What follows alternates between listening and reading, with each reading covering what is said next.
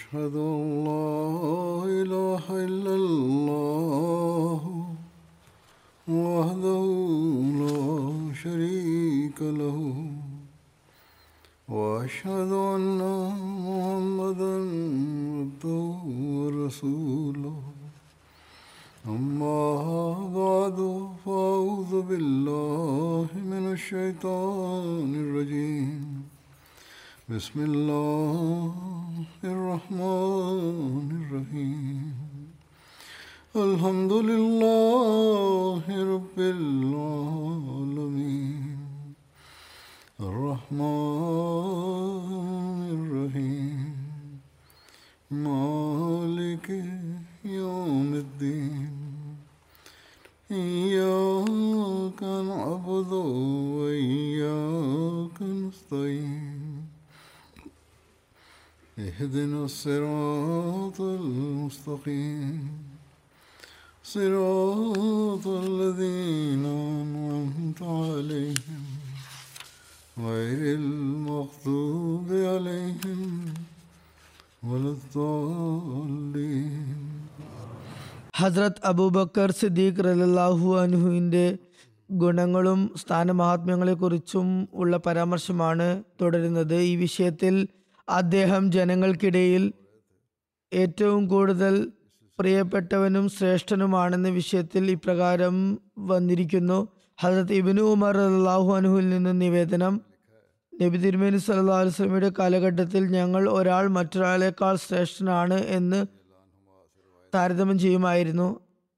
അങ്ങനെയുള്ള താരതമ്യം ഞങ്ങൾ നടത്തുമായിരുന്നു. ഹസത്ത് അബൂബക്കർ ഏറ്റവും ശ്രേഷ്ഠനാണെന്ന് ഞങ്ങൾ അപ്പോൾ മനസ്സിലാക്കിയിരുന്നു. പിന്നെ ഹസരത്ത് ഉമർ ബിൻ ഖത്താബ് തുടർന്ന് ഹസരത്ത് ഉസ്മാൻ ബിൻ അഫാൻ അള്ളാഹു അനുഹുമ അതുപോലെ ശ്രേഷ്ഠരാണെന്ന് കരുതിയിരുന്നു. ഹജരത് ജാബിർ ബിൻ അബ്ദുല്ലാ അള്ളാഹു അനുഹു വിവരിക്കുന്നു ഹജരത് ഉമർ ഹജരത് അബൂബക്കറിനോട് റസൂലുല്ലാ സല്ലാഹു അലൈഹി വസ്ലം കഴിഞ്ഞാൽ ജനങ്ങളിൽ ഏറ്റവും ശ്രേഷ്ഠനായവനെ എന്ന് അഭിസംബോധന ചെയ്യുകയുണ്ടായി. അതായത് ഹസരത്ത് ഉമർ ഹസരത്ത് അബൂബക്കറിനെ പുകഴ്ത്തി. അപ്പോൾ ഹസരത്ത് അബൂബക്കർ പറഞ്ഞു നിങ്ങളുടെ അഭിപ്രായം ഇതാണെങ്കിൽ ഉമറിനേക്കാൾ ഉത്തമനായ വ്യക്തിക്ക് മേൽ സൂര്യോദയം ഉണ്ടായിട്ടില്ല എന്ന് റസൂലുല്ലാ സലല്ലാഹു അലൈഹി വസ്ലം പറയുന്നത് ഞാനും കേട്ടിട്ടുണ്ട്. അതായത് ഉടൻ ഉടൻ തന്നെ അദ്ദേഹം തന്റെ ഭവ്യത വെളിപ്പെടുത്തി. താങ്കൾ എങ്ങനെ ആണോ എന്നെ ഉത്തമൻ എന്ന് പറയുന്നത്? അതുപോലെ തന്നെ താങ്കൾ ഉത്തമനാണെന്ന് നബി സല്ലാഹു അലൈഹി വസ്ലം പറഞ്ഞതായി ഞാനും കേട്ടിട്ടുണ്ട്. അബ്ദുല്ല ബിൻ ഷഫീഖ് പറയുന്നു നബി തിരുമേനി സല്ലാഹു അലൈഹി സ്വലമിയുടെ സഹാബാക്കളിൽ നബി സല്ലാഹു അലൈഹി വസ്ലമിക്ക് ഏറ്റവും കൂടുതൽ പ്രിയങ്കരനായ സഹാബി ആരാണെന്ന് ഞാൻ ഹജ്രത് ആയിഷ റല്ലാഹു അൻഹയോട് ചോദിച്ചു. അപ്പോൾ അവർ പറഞ്ഞു ഹജ്രത് അബൂബക്കർ. ഞാൻ ചോദിച്ചു തുടർന്നോ? അവർ പറഞ്ഞു ഹജ്രത് ഉമർ. പിന്നെയോ? ഹജരത്ത് അബൂബൈദ ബിൻ ജറ. പിന്നെയോ? അപ്പോൾ അവർ മറുപടി ഒന്നും പറഞ്ഞില്ല എന്ന് പറയുകയുണ്ടായി. മുഹമ്മദ് ബിൻ സീരീൻ പറയുന്നു ഹജ്രത് അബൂബക്കറിനെ കുറിച്ചും ഹജ്രത് ഉമറിനെ കുറിച്ചും മോശം പറയുകയും എന്നാൽ അതോടൊപ്പം തനിക്ക് നബി തിരുമേനി സല്ലാ സ്നേഹമുണ്ട് എന്ന് വാദിക്കുകയും ചെയ്യുന്നുണ്ടെങ്കിൽ അത് ശരിയാണെന്ന് ഞാൻ കരുതുന്നില്ല. ഹജരത് അബൂബക്കർ ഹജരത് ഉമർ എന്നിവരെ കുറിച്ച് ദോഷം പറയുന്നവർ റസൂല്ലാ സല്ലാസ്ലമെ സ്നേഹിക്കുന്നു എന്ന് വാദിക്കുന്നത് എങ്ങനെ? ഇവർ രണ്ടുപേരും റസൂല്ലാ സല്ലാ വസ്ലമക്ക് ഏറെ പ്രിയങ്കരനായിരുന്നു. ഹജരത് ആയിസ് ബിൻ അമർ നിവേദനം ചെയ്യുന്നു. ഹജരത് സൽമാൻ ഹജരത് സുഹൈബ് ഹജരത് ബിലാൽ ഇവരെല്ലാവരും കുറച്ച് ജനങ്ങളോടൊപ്പം ഇരിക്കുകയായിരുന്നു. അപ്പോൾ അവിടെ അബു സുഫിയാൻ വന്നു.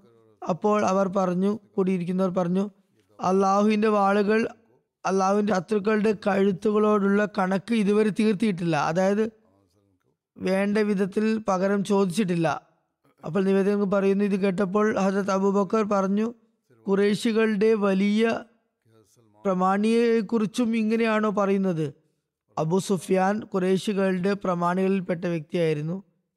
അദ്ദേഹത്തോട് പകരം ചോദിച്ചില്ല എന്നാണ് നിങ്ങളുടെ ഉദ്ദേശം.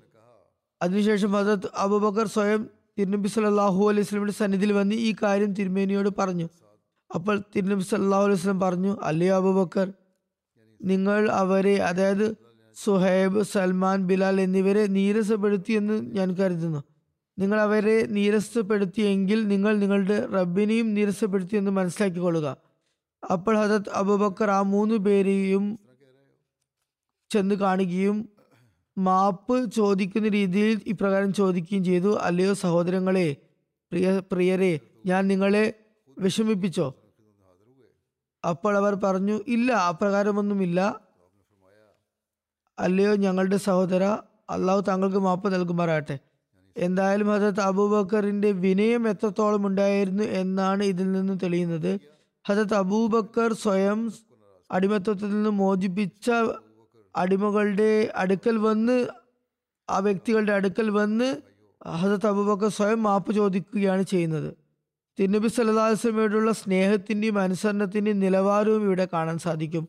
തിരുനബി സല്ലാസ്ലം ഇങ്ങനെ പറഞ്ഞു താങ്കൾ അവരെ നിരസിലാക്കിയോ എന്ന് ചോദിച്ചപ്പോൾ പോയി മാപ്പ് പറയൂ എന്നൊന്നും പറഞ്ഞില്ലെങ്കിലും അദ്ദേഹം ഉടൻ തന്നെ അവരെ സമീപിക്കുകയും മാപ്പ് ചോദിക്കുകയും ചെയ്തു. ഈ സംഭവം വിവരിച്ചുകൊണ്ട് ഹദീസ് വ്യാഖ്യാനത്തിൽ പ്രകാരം വന്നു.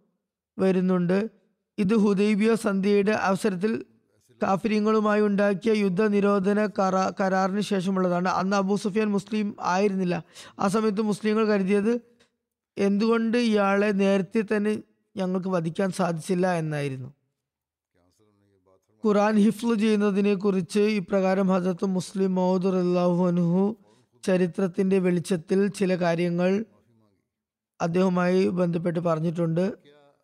പറയുന്നു അബൂബൈദയിൽ നിന്നും നിവേദനം. റസൂലുല്ലാ സലല്ലാഹു അലൈഹി സ്വലമിയുടെ മുഹാജിറുകളായ സാബാക്കളിൽ താഴെ പറയുന്നവയുടെ ഹിഫ്ലിനെ കുറിച്ച് തെളിയുന്നുണ്ട്. Abubakar Umar Usman Ali Talha Saad ibn Masood Huzaifa Salim Abu ഹുറേർ Abdullah bin Sahib Abdullah bin Umar Abdullah bin Abbas അതുപോലെ സ്ത്രീകളിൽപ്പെട്ട് ഹസരത്ത് ആയിഷ ഹഫ്സ ഉമ്മ സല്ലമ. ഇവരിൽ അധിക പേരും തിരുനബി സല്ലല്ലാഹു അലൈഹി സ്വലമയുടെ ജീവിതത്തിൽ തന്നെ ഖുറാൻ മനഃപ്പാടമാക്കി ചില തിരുനബി സല്ലല്ലാഹു വസ്ലമയുടെ വഫാത്തിന് ശേഷമാണ് ഹിഫ്ല ചെയ്തത്. അദ്ദേഹം സാനി സ്നേൻ ആണ് എന്നതിനെ കുറിച്ച് ഹജത് അബൂബക്കറിന് തന്നെ ഒരു നിവേദനം ഇപ്രകാരമുണ്ട്. ഹജത് അനസ് ഹജത് അബൂബക്കറിൽ നിന്നും നിവേദനം ചെയ്യുന്നു. അദ്ദേഹം പറയുകയുണ്ടായി അബൂബക്കർ പറയുമായിരുന്നു ഞാൻ തിരുനബി സല്ലല്ലാഹു അലൈഹി വസല്ലമയോട് പറഞ്ഞു ആ സമയത്ത് ഞാൻ ഗുഹയിലായിരുന്നു. അവരിൽ ആരെങ്കിലും അതായത് പുറത്ത് നിൽക്കുന്നുണ്ടായിരുന്ന കാഫര്യങ്ങളിൽ ആരെങ്കിലും കാലുകളുടെ ഭാഗത്തേക്ക് കുനിഞ്ഞു നോക്കുകയാണെങ്കിൽ തീർച്ചയായും ഞങ്ങളെ അവർ കാണുമായിരുന്നു. അപ്പോൾ തിരുനബി സല്ലാഹു വസല്ലം പറഞ്ഞു അലി അബുബക്കർ മൂന്നാമതൊരുവൻ അള്ളാഹു ആയ രണ്ടു പേരെ സംബന്ധിച്ച് താങ്കളുടെ അഭിപ്രായം എന്താണ്? താങ്കൾ എന്താണ് കരുതുന്നത്? ഇത് ബുഖാരിയുള്ള നിവേദനമാണ്. ഹസ്രത്ത് മസി മുഹമ്മദ് അലൈഹി സ്വലാത്തു വസ്സലാം പറയുന്നു ഹസ്രത്ത് അബൂബക്കർ സിദ്ദീഖ് അള്ളാഹുനുവിന്റെ മേന്മയെയും അതുപോലെ സവിശേഷ ശ്രേഷ്ഠതകളും പറയുമ്പോൾ അതിൽ ഏറ്റവും സുപ്രധാനമായ ഒരു സംഗതി ഇതും കൂടിയുണ്ട്. ഹിജ്രത്ത് വേളയിൽ തിരുനബി സല്ലാ വസ്ലമയോടുള്ള സഹയാത്രികനായി നിശ്ചയിക്കപ്പെട്ടത് അദ്ദേഹത്തിനെ ആയിരുന്നു സൃഷ്ടികുലോത്തമൻ അതായത് തിരുനബി സല്ലാ വസ്ലമയുടെ പ്രയാസങ്ങളിൽ അദ്ദേഹം തിരുനബിയോടൊപ്പം ഉണ്ടായിരുന്നു അദ്ദേഹം പ്രയാസങ്ങളുടെ ആരംഭ കാലഘട്ടത്തിൽ തന്നെ തിരുനബി സല്ലല്ലാഹു അലൈഹി വസല്ലമയുടെ വിശിഷ്ട സുഹൃത്തായി മാറിയിരുന്നു. എന്തുകൊണ്ടെന്നാൽ അള്ളാഹുവിന്റെ പ്രേമിയുമായുള്ള അദ്ദേഹത്തിന്റെ പ്രത്യേക ബന്ധം അവിടെ വ്യക്തമാകേണ്ടിയിരുന്നു. മാത്രമല്ല അതിലുണ്ടായിരുന്ന മറ്റൊരു യുക്തി സിദ്ദീഖ് അക്ബർ സഹാബാക്കളിൽ ഏറ്റവും അധികം ധീരനും തക്കവയുള്ളവനും തിരുനബി സല്ലല്ലാഹു അലൈഹി വസല്ലമയ്ക്ക് ഏറെ പ്രിയങ്കരനും. അതുപോലെ ധീര യോദ്ധാവും ആയിരുന്നു എന്ന് അള്ളാഹുവിന് നല്ലപോലെ അറിയുമായിരുന്നു. അതായത് അദ്ദേഹം സർവലോക നേതാവ നേതാവായ തിരുനബി സല്ലല്ലാഹു അലൈഹി വസല്ലമയുടെ സ്നേഹത്തിൽ മുഴുകിയവനായിരുന്നു. ഹജരത്ത് അബൂബക്കർ തുടക്കം മുതൽ തന്നെ തിരുനബി സല്ലല്ലാഹു അലൈഹി വസല്ലമയെ സാമ്പത്തികമായി സഹായിച്ചിരുന്നു. തിരുനബി സല്ലല്ലാഹു അലൈഹി വസല്ലമയുടെ എല്ലാ പ്രധാന കാര്യങ്ങളെക്കുറിച്ചും വളരെയധികം ശ്രദ്ധിച്ചിരുന്നു. ആകയാൽ അള്ളാഹു പ്രയാസ ഘട്ടങ്ങളിലും ദുർഘടസന്ധിയിലും അദ്ദേഹം മുഖേന തന്റെ പ്രവാചകന് സ്വാ- സാന്ത്വനം നൽകി. അസുദ്ദീഖ് എന്ന പേരിലും പ്രവാചകന്റെ സാമീപ്യത്താലും അദ്ദേഹത്തെ പ്രത്യേകപ്പെടുത്തി പ്രത്യേക സ്ഥാനം നൽകി. അള്ളാഹു അദ്ദേഹത്തെ സാനി ഹുസ്നൈൻ എന്ന ആദരണീയ ഉടയാടയാൽ അനുഗ്രഹീതനാക്കി. മാത്രമല്ല തന്റെ ഏറ്റവും പ്രധാനപ്പെട്ട ദാസന്മാരിൽ അദ്ദേഹത്തെ ഉൾപ്പെടുത്തുകയും ചെയ്തു. അമുസ്ലിങ്ങളായ എഴുത്തുകാരും ഹജത് അബൂബക്കറിനെ ഏറെ പ്രശംസിച്ചിട്ടുണ്ട്. ഇരുപതാം നൂറ്റാണ്ടിലെ അൾജീരിയക്കാരനായ ചരിത്രകാരൻ ആന്ദ്രെ സർവേർ ഹജത് അബൂബക്കർ അല്ലാഹു അനുവിനെ കുറിച്ച് പ്രകാരം എഴുതുന്നു. അബൂബക്കർ ലാളിത്യമുള്ള വ്യക്തിയായിരുന്നു. അപ്രതീക്ഷിതമായ ഉയർച്ച നേടിയിട്ടും അദ്ദേഹം ദരിദ്ര ജീവിതമാണ് നയിച്ചത്. അദ്ദേഹം വഫാത്തായപ്പോൾ ഒരു പഴകിയ വസ്ത്രവും ഒരു ഭൃത്യനും ഒരു ഒട്ടവും മാത്രമായിരുന്നു അവശേഷിപ്പിച്ചത്. അദ്ദേഹം മദീനക്കാരുടെ ഹൃദയങ്ങളിൽ സത്യസന്ധമായ ഭരണം നടത്തിയ ആളായിരുന്നു. അദ്ദേഹത്തിനുണ്ടായിരുന്ന ഒരു വലിയ സവിശേഷത എന്തായിരുന്നെന്നാൽ അദ്ദേഹം ആരോഗ്യവാനായിരുന്നു എന്നതാണ്. എഴുതുന്നു മുഹമ്മദ് സല്ലല്ലാഹു അലൈഹി സ്വലം നേടിയെടുത്ത വിജയങ്ങൾ ശത്രുക്കൾക്ക് മേലുള്ള വിജയം ആ മേന്മകൾ ആ സവിശേഷതകൾ ഹസത്ത് അബൂബക്കറിലും ഉണ്ടായിരുന്നു. അതെന്തായിരുന്നു? അചഞ്ചലമായ വിശ്വാസവും ഉറച്ച ദൃഢബോധവുമായിരുന്നു ആ സവിശേഷതകൾ. അബൂബക്കർ ശരിയായ സ്ഥലത്ത് ശരിയായ വ്യക്തിത്വമായിരുന്നു. തുടർന്ന് എഴുതുന്നു ആ വയോധികനും പരിശുദ്ധ ജീവിതത്തിനുടമയുമായ അദ്ദേഹം തന്റെ നിലപാടുകൾ സ്വീകരിച്ച സമയത്ത് നാനാഭാഗത്തും കലാപമായിരുന്നു ഉണ്ടായിരുന്നത്. അദ്ദേഹം തന്റെ വിശ്വാസപരവും അചഞ്ചലവുമായ ദൃഢനിശ്ചയത്താൽ ഹസരത് മുഹമ്മദ് മുസ്തഫ സലല്ലാഹു അലൈഹി സ്വലമയുടെ ജോലികൾ പുനരാരംഭിക്കുകയുണ്ടായി. മറ്റൊരു ഇംഗ്ലീഷുകാരനായ ചരിത്രകാരൻ ജെ ജെ സാൻഡ്രസ് എഴുതുന്നു മുസ്ലിങ്ങൾക്കിടയിൽ ആദ്യ ഖലീഫയുടെ ഓർമ്മകൾ എപ്പോഴും നിലനിന്നിരുന്നത് അദ്ദേഹം വളരെ കൂറുള്ളവനും വാത്സല്യവാനും അതുപോലെ വലിയ ശക്തമായ പ്രളയത്തിന് പോലും ഇളക്കാൻ സാധിക്കാത്തത്ര സ്ഥൈര്യമുള്ള സൗമ്യ സ്വഭാവത്തിന് ഉടമയായ വ്യക്തി എന്ന നിലയിലാണ്. അദ്ദേഹത്തിന്റെ ഭരണകാലഘട്ടം വളരെ ചെറുതാണ്. എങ്കിലും അതിൽ ലഭ്യമായ വിജയങ്ങൾ വളരെ മഹത്വമേറിയതായിരുന്നു. അദ്ദേഹത്തിന്റെ സ്വഭാവത്തിലുണ്ടായിരുന്ന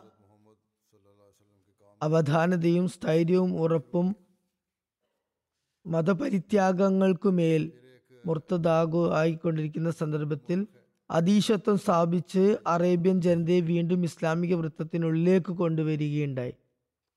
അദ്ദേഹത്തിന്റെ ഷാമിലേക്ക് പോകാനുള്ള ഉറച്ച തീരുമാനം അറേബ്യൻ ലോകത്തിന്റെ ഭരണത്തിന് തന്നെ അസ്ഥിവാരമിട്ടു. മറ്റൊരു ഇംഗ്ലീഷ് എഴുത്തുകാരനായ എച്ച് ജി വെയിൽസ് എഴുതുന്നു ഇപ്രകാരം പറയപ്പെടുന്നു ഇസ്ലാമിക സാമ്രാജ്യത്തിന്റെ അടിത്തറ പാകിയതിൽ തിരുനബി സല്ലാ അലൈഹി വസല്ലമയേക്കാൾ കൂടുതൽ അബൂബക്കറിനായിരുന്നു പങ്ക്. അദ്ദേഹം തിരുനബിയുടെ സുഹൃത്തും സഹായിയുമായിരുന്നു. ഇത് എന്തായാലും ഇദ്ദേഹം ഇവിടെ അതിശയോക്തിയാണ് നടത്തുന്നത്. ഏതായിരുന്നാലും ഇപ്രകാരം എഴുതിയിട്ടുണ്ട് തിരുനബി സല്ലല്ലാഹു അലൈഹി വസല്ലം തന്റെ ചഞ്ചലമായ സ്വഭാവമായിരുന്നിട്ട് കൂടി ആരംഭകാലത്ത് ഇസ്ലാമിന്റെ മസ്തിഷ്കവും രൂപവുമായിരുന്നു. നൗസുബില്ല എന്തൊക്കെയാണ് പറയുന്നത്? പക്ഷെ അബൂബക്കർ ആയിരുന്നു അതിന്റെ ബുദ്ധി തീരുമാനവും എന്ന് പറയുന്നു. മുഹമ്മദ് എപ്പോഴെല്ലാം ചഞ്ചലമായിട്ടുണ്ടോ വസല്ലം അപ്പോൾ അബൂബക്കർ സ്വാതന്ത്ര്യമേകാനുണ്ടായിരുന്നു. ഏതായിരുന്നാലും ഈ ഗ്രന്ഥകാരൻ ഈ അനാവശ്യമായ കാര്യങ്ങളാണ് ഇവർ വിവരിച്ചത്. അതിൽ ഒരു സത്യവും യാഥാർത്ഥ്യവുമില്ല. എന്നാൽ മുന്നോട്ട് പോകുമ്പോൾ ഒരു സത്യസന്ധമായ കാര്യം ഇപ്രകാരം എഴുതുന്നുണ്ട്.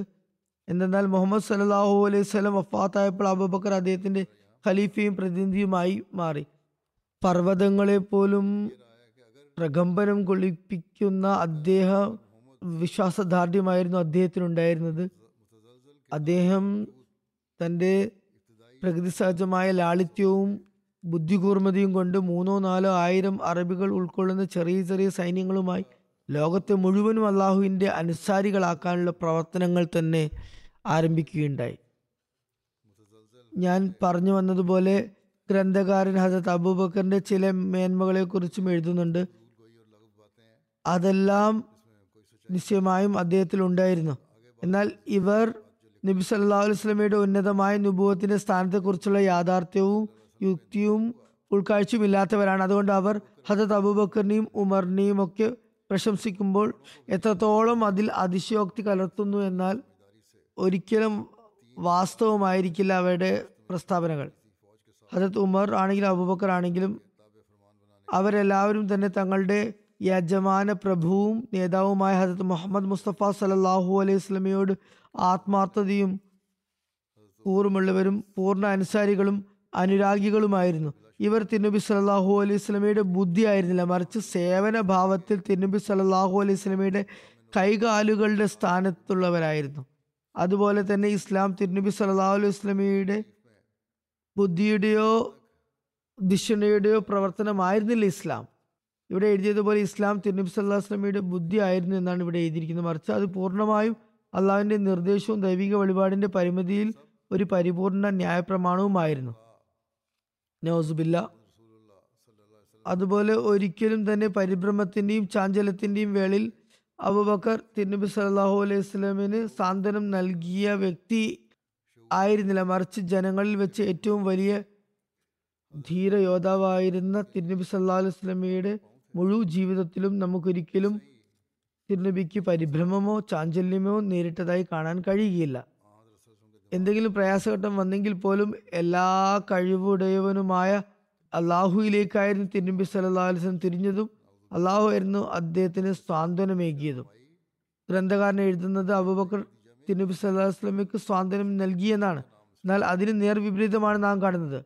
ഹജത് അബൂബക്കറിന്റെ ജീവിതത്തിൽ എന്തെങ്കിലും പ്രയാസങ്ങളോ പരിഭ്രമമോ വന്നാൽ തിരുനബി സല്ലാഹു അലൈഹി സ്വലം അദ്ദേഹത്തിന് സ്വാതന്ത്ര്യം നൽകുന്ന ചിത്രവും രംഗവുമാണ് നമുക്ക് കാണാൻ സാധിക്കുന്നത്. ഉദാഹരണമായി ഹിജത്ത് വേളയിൽ ഹജത് അബൂബക്കർ വളരെ അസ്വസ്ഥനും ഭയചകിതനുമായിരുന്നു. തീർച്ചയായും ഈ ഭയം തിരുനബി സല്ലാ വസ്ലമയുടെ സ്നേഹത്തിന്റെ പേരിൽ തിരുനബി സല്ലാഹു അലൈഹി സ്വലമിന് വേണ്ടിയുള്ളതായിരുന്നു എന്നത് ശരിയാണ്. എന്നാൽ ഹജത് അബൂബക്കറിന്റെ ഈ പരിഭ്രമ വേളയിൽ തിരുനബി സല്ലാഹു അലൈഹി സ്വലം അദ്ദേഹത്തിന് സ്വാതന്ത്ര്യമേകുന്നതാണ് നമുക്ക് കാണാൻ സാധിക്കുക. തിരുനബി സല്ലാഹു അലൈഹി സ്വലം ഹജത് അബൂബക്കറിനോട് പറഞ്ഞു ലാ തഹസൻ ഇന്നല്ലാ അമാന. അബൂബക്കർ നീ ഒരിക്കലും പരിഭ്രമിക്കേണ്ടതില്ല. അള്ളാഹു നമ്മോടൊപ്പമുണ്ട്. ഞാൻ നേരത്തെ വിവരിച്ചതുപോലെ അബുബക്കർ സ്വയം പറയുന്നു. ഇക്കാര്യം ഈ അസ്വസ്ഥത ഉണ്ടായപ്പോൾ തിരുനബി സല്ലാ അലൈഹി വസ്ലം എനിക്ക് സാന്ത്വനമേകിയെന്ന്. ഈ സംഭവം തിരുനബിയുടെ ഉറച്ച തവക്കലും തിരുനബി സല്ലാ അലൈഹി അള്ളാവിന്റെ സവിശേഷ പ്രവാചകനാണ് എന്ന പ്രത്യേകതയ്ക്കുമുള്ള തെളിവാകുന്നു. ഏതായാലും ഈ കുരുട്ടുബുദ്ധികൾ കാര്യങ്ങൾ പറയുമ്പോൾ വാസ്തവം പറയുമ്പോൾ അതിന്റെ കൂടെ മോശമായ കാര്യങ്ങളും കലർത്തി പറയാൻ ഇവർ നിർബന്ധിതരാണെന്ന് തോന്നുന്നു. മറ്റൊരു ബ്രിട്ടീഷ് ഓറിയന്റിസ്റ്റായ ഇ ഡബ്ല്യു അർണോൾഡ് എഴുതുന്നു അബുബക്കർ ഒരു സമ്പന്ന കച്ചവടക്കാരനായിരുന്നു. ഉന്നത സ്വഭാവത്തിനുടമയായിരുന്നു. മാത്രമല്ല തന്റെ ബുദ്ധിയും കഴിവും കാരണം സ്വരാജ്യക്കാരായ ആളുകൾ അദ്ദേഹത്തെ ഏറെ ഇഷ്ടപ്പെട്ടിരുന്നു. ഇസ്ലാം സ്വീകരിച്ചതിന് ശേഷം അദ്ദേഹം തന്റെ സമ്പത്തിന്റെ വൻ വമ്പിച്ച ഭാഗം അടിമകളെ മോചിപ്പിക്കുന്നതിന് ചെലവഴിച്ചു. തങ്ങളുടെ യജമാനൻ ഹജരത്ത് മുഹമ്മദ് സല്ലാ അലുസ്ലമിയുടെ അധ്യാപനങ്ങൾ വിശ്വസിച്ചു എന്ന പേരിൽ കാഫ്രീങ്ങൾ അദ്ദേഹത്തെ പീഡിപ്പിച്ചുകൊണ്ടേയിരുന്നു. സ്കോട്ട്ലാൻഡിലെ ഓറിയന്റലിസ്റ്റ് അതുപോലെ ബ്രിട്ടീഷ് ഇന്ത്യയിലെ വടക്ക് പടിഞ്ഞാറ് സംസ്ഥാനങ്ങളിൽ ലഫ്റ്റനന്റ് ഗവർണറായിരുന്ന സാർ വില്യം മ്യൂർ എഴുതുന്നു ഹജരത് അബൂബക്കറിന്റെ ഭരണകാലം വളരെ ഹ്രസ്വമായിരുന്നെങ്കിലും തിരുനബി സല്ലാഹു അലൈഹി സ്വലമിക്ക് ശേഷം അബൂബക്കറിനോട് ആണ് ഇസ്ലാം കൂടുതൽ കടപ്പെട്ടിരിക്കുന്നത്. അതായത് മുഹമ്മദ് സല്ലാഹു അലൈഹി സ്വലമിന് ശേഷം അബൂബക്കറിനേക്കാൾ അധികം ഇസ്ലാമിക സേവനം ചെയ്ത മറ്റാരും ഉണ്ടായിട്ടില്ല. ഹജത് അബൂബക്കറിന്റെ സ്വഭാവ വൈശിഷ്ടത്തെക്കുറിച്ച് ഹജത് മുസ്ലിം മൗദ് ഇപ്രകാരം വിവരിക്കുന്നു. എന്താ ഇക്കാര്യം സത്യമല്ലേ? വലിയ വലിയ പ്രഗത്ഭരായ രാജാക്കന്മാർ അബുബക്കറിന്റെയും ഉമറിന്റെയും മാത്രമല്ല അബുഹുറയുടെയും പേരുകൾ കേൾക്കുമ്പോൾ റലിയല്ലാഹു അൻഹു എന്ന് പറയുന്നില്ലേ? അവർ ആഗ്രഹിച്ചിരുന്നില്ലേ തങ്ങൾക്കും അവരെ സേവിക്കാൻ അവസരം ലഭിച്ചിരുന്നെങ്കിൽ എത്ര നന്നായി എന്ന്? എന്നിരിക്കെ അബുബക്കറും ഉമറും അബുഹുറയും ലളിതമായ ജീവിതം നയിച്ചുകൊണ്ട് എന്തെങ്കിലും നഷ്ടമാണ് നേടിയത് എന്ന് ആർക്ക് പറയാൻ കഴിയും? തീർച്ചയായും അവർ ഭൗതികമായി തങ്ങൾക്ക് മേൽ ഒരു മരണം വരിച്ചു എന്നത് ശരി. എന്നാൽ ആ മരണം അവരുടെ ജീവിതമാണെന്നാണ് പിന്നീട് തെളിയിക്കപ്പെട്ടത്. ഇനി ആർക്കും തന്നെ അവരെ വധിക്കാൻ സാധിക്കുകയില്ല. അവർ കയാമത്ത് വരെയും ജീവിച്ചിരിക്കുന്നവരാണ്. തുടർന്ന് പറയുന്നു അള്ളാഹു അബൂബക്കറിനെ അബൂബക്കർ ആക്കിയത് യാദൃശ്ചികമായി തിരുനബി സല്ലാഹു അലൈഹി സ്വലമിയുടെ കാലഘട്ടത്തിൽ ജനിച്ചത് കൊണ്ടും ആയിരുന്നില്ല. ഉമറിന് അള്ളാഹു ഉമറിന് നൽകിയ സ്ഥാനം നൽകിയത് യാദൃശികമായി തിരുനബി സല്ലാ വസ്ലമിയുടെ കാലത്ത് ജനിച്ചു എന്നതുകൊണ്ടല്ല. ഉസ്മാനും അലിക്കും കിട്ടിയിരുന്ന സ്ഥാനങ്ങൾ കേവലം തിരുനബി സല്ലാഹു അലൈഹി വസ്ലമിയുടെ ചാമാതാക്കൾ എന്ന പദവി കിട്ടിയത് കൊണ്ടായിരുന്നല്ല. തൽഹക്കും സുബേറിനും തിരുനബി സല്ലാ വസ്ലമിയുടെ കുടുംബത്തിലോ സമുദായത്തിലോ ആയതുകൊണ്ടോ ആ കാലഘട്ടത്തിൽ ജനിച്ചതുകൊണ്ടോ ആയതുകൊണ്ടല്ല അന്തസ്സും അഭിജാത്യവും കൈവരിച്ചത്. മരിച്ച ഇവരെല്ലാവരും തങ്ങളുടെ ത്യാഗങ്ങൾ ഉന്നതമായ തലങ്ങളിലേക്ക് എത്തിച്ചവരായിരുന്നു.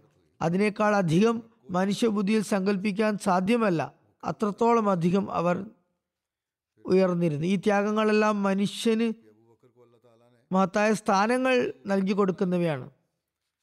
മറ്റൊരു സ്ഥലത്ത് ഹജരത്ത് മുസ്ലിം അള്ളാഹു അനു പറയുന്നു ഹജത് അബൂബക്കർ അള്ളാഹുനുവിന് നമ്മുടെ ഹൃദയങ്ങളിൽ എത്രമാത്രം സ്ഥാനമുണ്ട്? എന്നാൽ ഈ അന്തസ് അദ്ദേഹത്തിന്റെ മക്കൾ കാരണമാണെന്ന് പറയാൻ ആർക്കെങ്കിലും കഴിയുമോ? നമ്മളിൽ അധിക പേർക്കും ഹജരത്ത് അബൂബക്കറിന്റെ തലമുറ എവിടം വരെ ഉണ്ടായിരുന്നു എന്ന് പോലും അറിയാത്തവരാണ്. അദ്ദേഹത്തിന്റെ തലമുറയുടെ ചരിത്രം പോലും സുരക്ഷിതമല്ല. ഇന്ന് പലരും തങ്ങളെ ഹജരത്ത് അബൂബക്കറിന്റെ മക്കളാണെന്ന് വിളംബരം ചെയ്യുന്നവരുണ്ട് എന്നത് ശരി.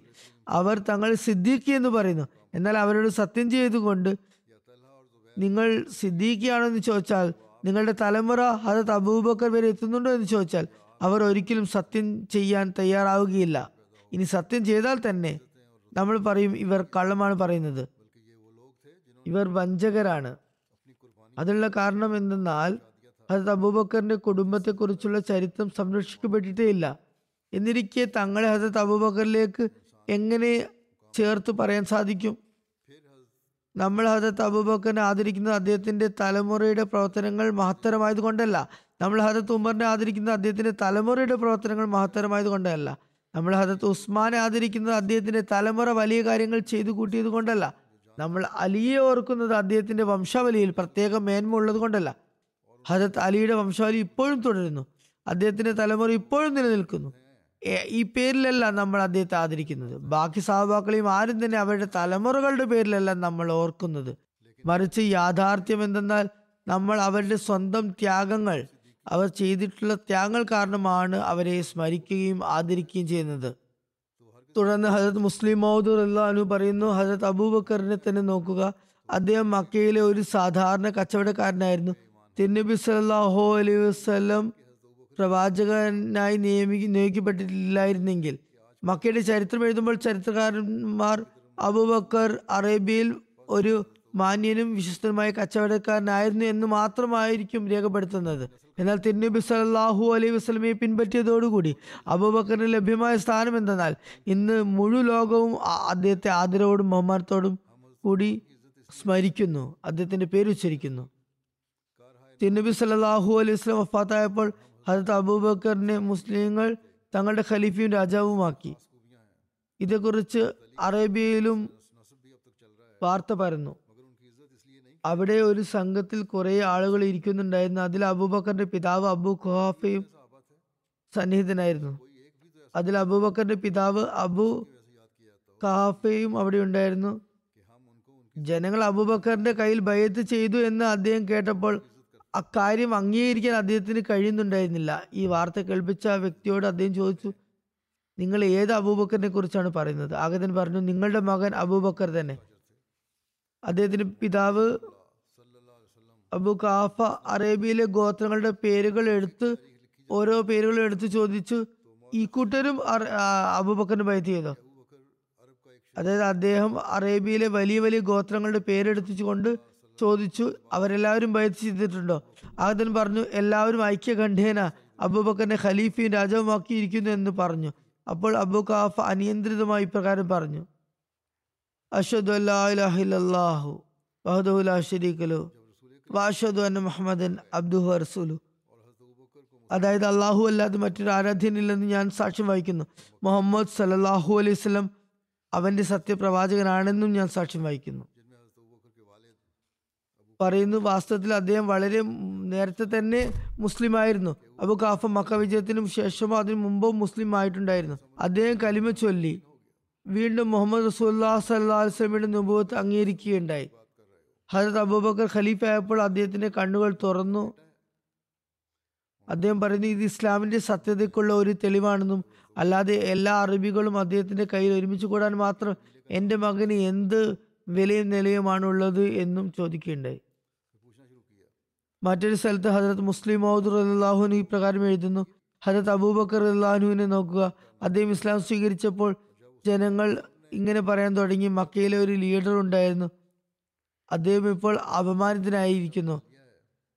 എന്നാൽ നോക്കുക ഇസ്ലാമിന് മുമ്പ് ഇരുന്നൂറോ മുന്നൂറോ ആളുകൾ അദ്ദേഹത്തിന്റെ പേര് ആദരവോട് ഉച്ചരിക്കുന്ന ഒരു ആദരവ് മാത്രമായിരുന്നു അദ്ദേഹത്തിനുണ്ടായിരുന്നത്. എന്നാൽ ഇസ്ലാമിന്റെ ബർക്കത്തിനാൽ അള്ളാഹു അദ്ദേഹത്തെ ഖിലാഫത്തിനെയും രാജാധികാരത്തിന്റെയും ബർക്കത്ത് കൊണ്ട് അനുഗ്രഹിച്ചു. അദ്ദേഹത്തെ ശാശ്വതമായ അനുഗ്രഹത്തിന്റെയും നിലനിന്നു പോകുന്ന പ്രസിദ്ധിയുടെയും ഉടമസ്ഥനാക്കി മാറ്റി. ഒരു ഗോത്രത്തിന്റെ നേതാവായി തുടരുക എന്നത് ഇറാനോടും റോമിനോടും ഏറ്റുമുട്ടുകയും അവരെ നിഷ്പ്രഭരാക്കുകയും ചെയ്ത എല്ലാ മുസ്ലിങ്ങളുടെയും ഖലീഫയും അറേബ്യ രാജ്യത്തിന്റെ രാജ്യാധികാരിയും എന്നുള്ള സ്ഥാനവും ഇവ തമ്മിൽ എന്ത് താരതമ്യമാണുള്ളത്? മറ്റൊരു സ്ഥലത്ത് പറയുന്നു നോക്കൂ രാജാധികാരൻ റസൂൽ കരീം സല്ലാഹു പാദങ്ങളെ മാത്രമല്ല അദ്ദേഹത്തിന്റെ ശിഷ്യഗണങ്ങളുടെ പാദങ്ങളെയും ചുംബിച്ചു. മാത്രമല്ല അദ്ദേഹത്തിന്റെ ശിഷ്യഗണങ്ങളുടെ ശിഷ്യഗണങ്ങൾക്കും ആ രാജാധികാരം ലഭിച്ചു. തിരുനബി സല്ലാ വസ്ലമിക്ക് രാജാധികാരം ലഭിക്കുന്നതിന് മുമ്പോ ലഭിച്ചതിന് ശേഷമോ രാജാവായി വാഴുമ്പോയോ അദ്ദേഹം അതിനായി ആഗ്രഹിച്ചിരുന്നില്ല. ഹജരത് അബൂബക്കർ അള്ളാഹുവിന്റെ കാര്യം മറിച്ചല്ല രാജാധികാരം അദ്ദേഹവും ആഗ്രഹിച്ചിരുന്നില്ല. ഹജരത് ഉമർ അള്ളാഹുവും രാജാധികാരം മോഹിച്ചിരുന്നില്ല. ഹജരത് ഉമർ അള്ളാഹുവും രാജാധികാരം ആഗ്രഹിച്ചിരുന്നില്ല. ഹജരത് ഉസ്മാൻ അള്ളാഹുവും രാജാധികാരം ആഗ്രഹിച്ചിരുന്നില്ല. അതുപോലെ ഹജരത് അലി അള്ളാഹുവും രാജാധികാരം ആഗ്രഹിച്ചിരുന്നില്ല. എന്ന് മാത്രമല്ല ഇവരിൽ രാജാധികാരത്തിന്റെ ഒരു ലക്ഷണങ്ങളും കാണാൻ സാധിച്ചിരുന്നില്ല. എന്നാൽ ഇവരെല്ലാം ചരിത്രത്തിൽ പകരം വെക്കാനാവാത്ത മഹാരഥന്മാരായി രാജാക്കന്മാരായി മാറി. അവരുടെ ലാളിത്യവും അവരുടെ കൂടി കൂടിക്കാഴ്ചകളും അവരുടെ അതിഥി സൽക്കാരവും വളരെ വിനയത്തോടും ഭവ്യതയോടും ഉള്ളതായിരുന്നു. എത്രത്തോളം എന്നാൽ പ്രത്യക്ഷത്തിൽ അവർ രാജാക്കന്മാരെന്ന് തിരിച്ചറിയപ്പെട്ടു പെടുക പോലും ഉണ്ടായിരുന്നില്ല. ഇവരിൽ ഒരാളെ പോലെ എന്റെ ഭരണമാണ് ഞാൻ രാജാവാണ്. ഞാൻ രാജാവാണെന്ന് ഇവരിൽ ആരും തന്നെ ഒരിക്കലും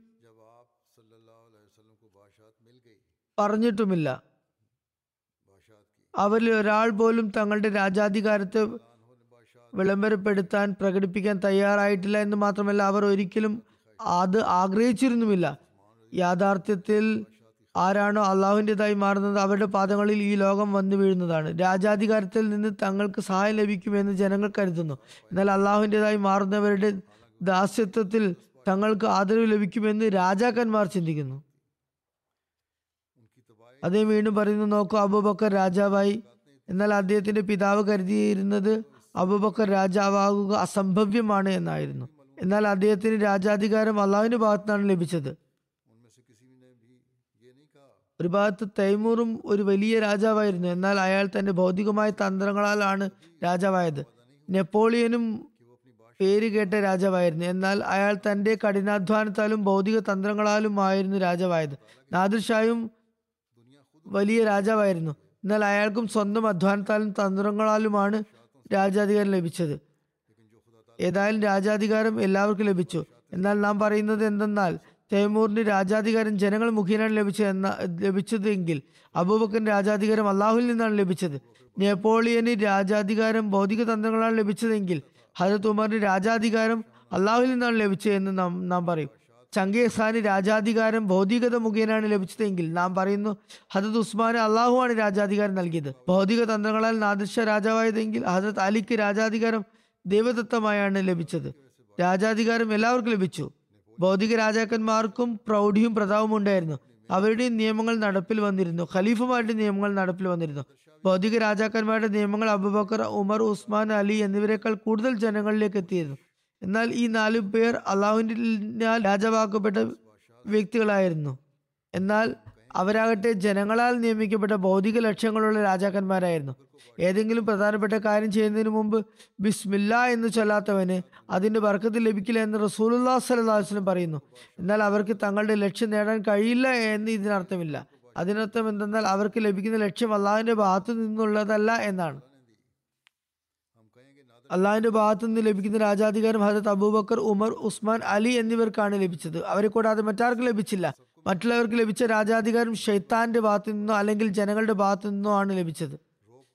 ലെനിൻ സ്റ്റാലിൻ മലിൻകോഫ് എന്നിവർ ബിസ്മില്ല എന്ന് ചൊല്ലിയില്ലെങ്കിലും അവർക്ക് രാജാധികാരം ലഭിച്ചല്ലോ. റൂസ്വെൽറ്റ് ട്രൂമൻ ഏസൻ ആവരും ബിസ്മില്ല എന്ന് ചൊല്ലിയില്ല. പക്ഷെ അവർക്കും രാജാധികാരം ലഭിച്ചു. അവർക്ക് ബിസ്മില്ല എന്താണെന്ന് പോലും തിരിച്ചറിയാത്തവരായിരുന്നു. അവരുടെ ഹൃദയങ്ങളിൽ ബിസ്മില്ലാക്ക് ഒരു വിലയും ഉണ്ടായിരുന്നില്ല ബിസ്മില്ല എന്ന് എന്ന് ഉച്ചരിക്കാതിരുന്നാൽ ബർക്കത്തുണ്ടാകില്ല എന്ന് റസൂലുല്ലാ സലാഹു അലൈഹി വസ്ലം പറഞ്ഞതിന്റെ അർത്ഥം അയാൾക്ക് അള്ളാഹുവിന്റെ ഭാഗത്തു നിന്നും ഒന്നും ലഭിക്കില്ല എന്നാണ്. എല്ലാ പ്രധാനപ്പെട്ട കാര്യങ്ങൾക്ക് മുമ്പ് ബിസ്മില്ല എന്ന് ഉച്ചരിക്കുന്നവർക്ക് മാത്രമേ അള്ളാഹുവിൽ നിന്ന് ബർക്കത്ത് ലഭിക്കുകയുള്ളൂ. അള്ളാഹുവിന്റെ ഭാഗത്തു നിന്ന് ലഭിക്കുന്ന വസ്തുവിനാണോ അതോ ജനങ്ങളുടെ ഭാഗത്തു നിന്ന് ലഭിക്കുന്നതിലാണോ കൂടുതൽ ബർക്കത്ത് എന്ന് ഓരോരുത്തർക്കും വളരെ സ്പഷ്ടമായ കാര്യമാണ്. ജനങ്ങളുടെ ഭാഗത്തു നിന്ന് ലഭിക്കുന്ന രാജാധികാരം നഷ്ടപ്പെട്ടേക്കാം. എന്നാൽ അള്ളാഹുവിന്റെ ഭാഗത്തു നിന്ന് ലഭിക്കുന്ന രാജാധികാരത്തിന് അറുതി വരികയില്ല. ഈ തത്വം മുസ്ലിങ്ങളും മനസ്സിലാക്കിയിരുന്നെങ്കിൽ എത്ര നന്നായേനെ. പ്രത്യക്ഷത്തിൽ അവർ ബിസ്മില്ല ചൊല്ലുന്നുണ്ടെങ്കിലും ഹൃദയം കൊണ്ടല്ല മറിച്ച് നാവ് കൊണ്ട് മാത്രം ചൊല്ലുന്നത് പോലെയാണ് തോന്നുന്നത്. വീണ്ടും എഴുതുന്നു യസീദും ഒരു രാജാവായിരുന്നു. അയാൾക്ക് എത്രത്തോളം അഹങ്കാരമുണ്ടായിരുന്നു. തന്റെ ശക്തിയെക്കുറിച്ച് വീരവാദങ്ങൾ അയാൾ മുഴക്കിയിരുന്നു. അയാൾ റസൂല്ലാ സലാഹു അലൈഹി സ്വലമിയുടെ കുടുംബത്തെ നശിപ്പിച്ചു. പ്രത്യക്ഷത്തിൽ തന്നെ സ്വയം മുസ്ലിം എന്നാണ് അയാളും പറഞ്ഞിരുന്നത്. അയാൾ തിരുനബി സല്ലാ വസ്ലമിയുടെ സന്തതികളെ കൊല ചെയ്തു. എന്നാൽ അയാൾക്ക് ഒരു ലജ്ജ്യം അപ്പോൾ തോന്നിയില്ല. അഹങ്കാരത്തോടെയായിരുന്നു കഴിഞ്ഞിരുന്നത്. തന്റെ മുന്നിൽ ആർക്കും സംസാരിക്കാനുള്ള ധൈര്യമില്ല എന്ന് അയാൾ കരുതിയിരുന്നു. ഹജത് അബൂബക്കർ രാജാവായിരുന്നു. എന്നാൽ അദ്ദേഹത്തിൽ നമ്രതയും വിനയവും ഉണ്ടായിരുന്നു. അള്ളാഹു തന്നെ ജനങ്ങളുടെ സേവനത്തിനാണ് നിയമിച്ചത്. അതിനുവേണ്ടി എത്ര സമയം ലഭിക്കുന്നു? സേവനം ചെയ്യാൻ. അത് അവന്റെ ഔദാര്യമാണ് അള്ളാഹുവിന്റെ ഔദാര്യമാണ് എന്ന് അദ്ദേഹം പറയുമായിരുന്നു. എന്നാൽ തനിക്ക് തന്റെ പിതാവിൽ നിന്നാണ് രാജാധികം ലഭിച്ചത് എന്നും താൻ ഇഷ്ടമുള്ളവരെ വധിക്കുകയും ഇഷ്ടമുള്ളവരെ ജീവനോടെ വിടുകയും ചെയ്യുമെന്നും യസീദ് പറയുമായിരുന്നു. പ്രത്യക്ഷത്തിൽ യസീദിന്റെ ഭരണമണ്ഡലം അബൂബക്കറിനേക്കാൾ വലുതായിരുന്നു. തനിക്ക് രാജാവാകാൻ കുടുംബപരമായ അവകാശമുണ്ടെന്ന് അയാൾ വാദിക്കുമായിരുന്നു. എന്റെ മുമ്പാകെ എതിർത്ത് സംസാരിക്കാൻ ആർക്കാണ് ശക്തിയുള്ളതെന്ന് ചോദിക്കുമായിരുന്നു. എന്നാൽ ഹജത് അബൂബക്കർ പറഞ്ഞിരുന്നത് എന്താണെന്ന് നോക്കുക? രാജാവായി തീരാൻ എനിക്ക് എന്ത് കഴിവാണ്? എന്ത് യോഗ്യതയാണുള്ളത്? അള്ളാഹു തന്നരളിയതാണ് എല്ലാം. സ്വന്തം ശക്തി കൊണ്ട് എനിക്ക് രാജാവാകാൻ കഴിയില്ല. എല്ലാവരുടെയും സേവകനാണ് ഞാൻ. ദരിദ്രരുടെയും ധനി- ധനികരുടെയും സേവകനാണ് ഞാൻ. എന്നിൽ നിന്ന് വല്ല തെറ്റുകുറ്റവും സംഭവിച്ചാൽ ഇപ്പോൾ തന്നെ എന്നോട് അതിന് പ്രതികാരം ചെയ്തു കൊള്ളുക. കയാമത്തെ നാളിൽ നിങ്ങൾ എന്നെ അപമാനിക്കരുത്. ഹജത് അബൂബക്കറിനെ സംബന്ധിച്ച് ഇത് കേൾക്കുന്ന ഒരാൾ പറയുമായിരിക്കും ഇതെന്താണ്? ഇയാളൊരു താലൂക്ക് ഓഫീസറിന്റെ സ്ഥാനം പോലും വെക്കാത്ത വ്യക്തിയാണ്? എന്നാൽ യസീദ് പറയുന്നത് കേൾക്കുമ്പോൾ അയാൾ പറയുക ഇത് സീസറും ഖുസ്രോ പർവേസും പോലുള്ള മഹാരഥന്മാർ പറയുന്ന കാര്യങ്ങളാണ് എന്നാകും. രാജാക്കന്മാരെ പോലെയായിരുന്നു യസീദ് സംസാരിച്ചിരുന്നത്. എന്നാൽ ഹജരത് അബൂബക്കർ റഹ്ലാനു വഫാത്തായപ്പോൾ അദ്ദേഹത്തിന്റെ പുത്രനും പൗത്രന്മാരും പ്രപൗത്രന്മാരും അവരുടെ മക്കളും പിന്നെ അവർക്ക് ശേഷം വന്ന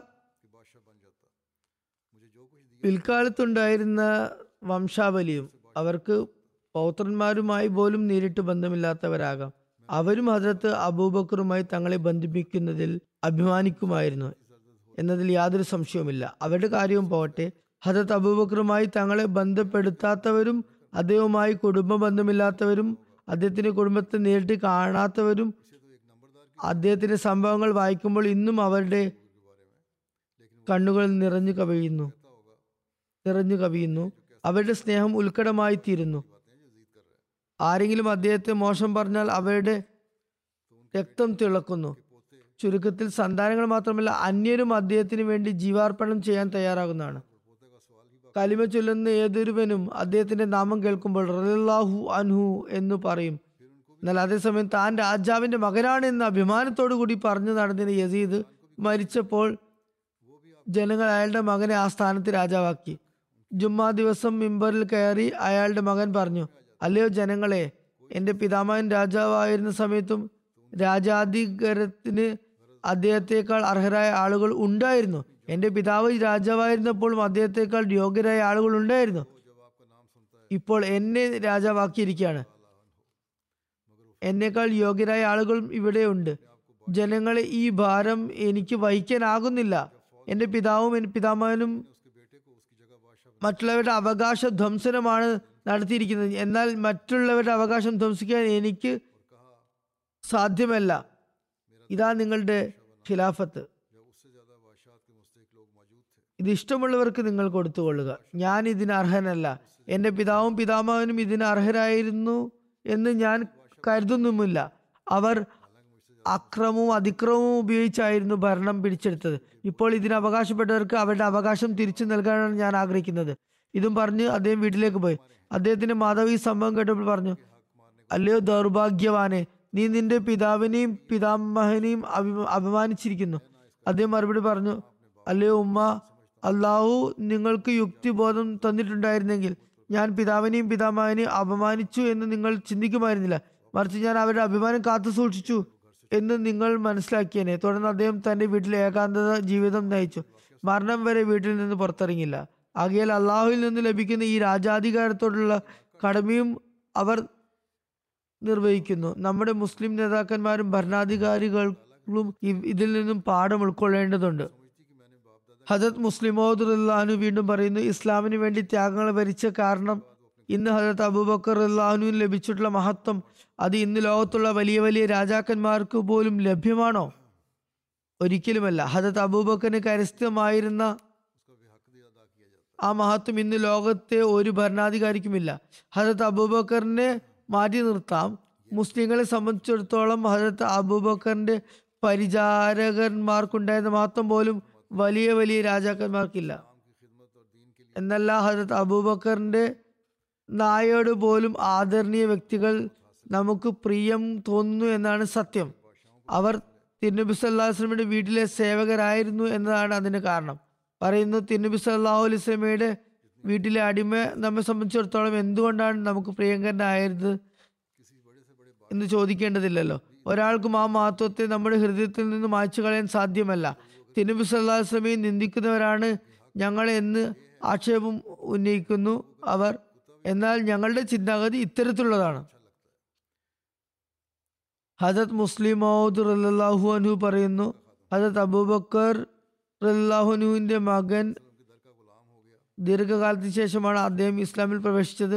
ഒരിക്കൽ തിരുനബി സല്ലാഹു അലൈഹി വസ്ലം പള്ളിയിൽ ഇരുന്ന് സദസ്സിൽ സംസാരിക്കുന്ന സമയത്ത് പല സംസാരങ്ങൾ നടക്കുന്ന സമയത്ത് അദ്ദേഹം ഹജത് അബൂക്കറിനോട് പറഞ്ഞു ഉപ്പ ഒരു യുദ്ധവേളയിൽ ഞാൻ ഒരു പാറക്ക് പിന്നിൽ ഒളിച്ചിരിക്കുകയായിരുന്നു.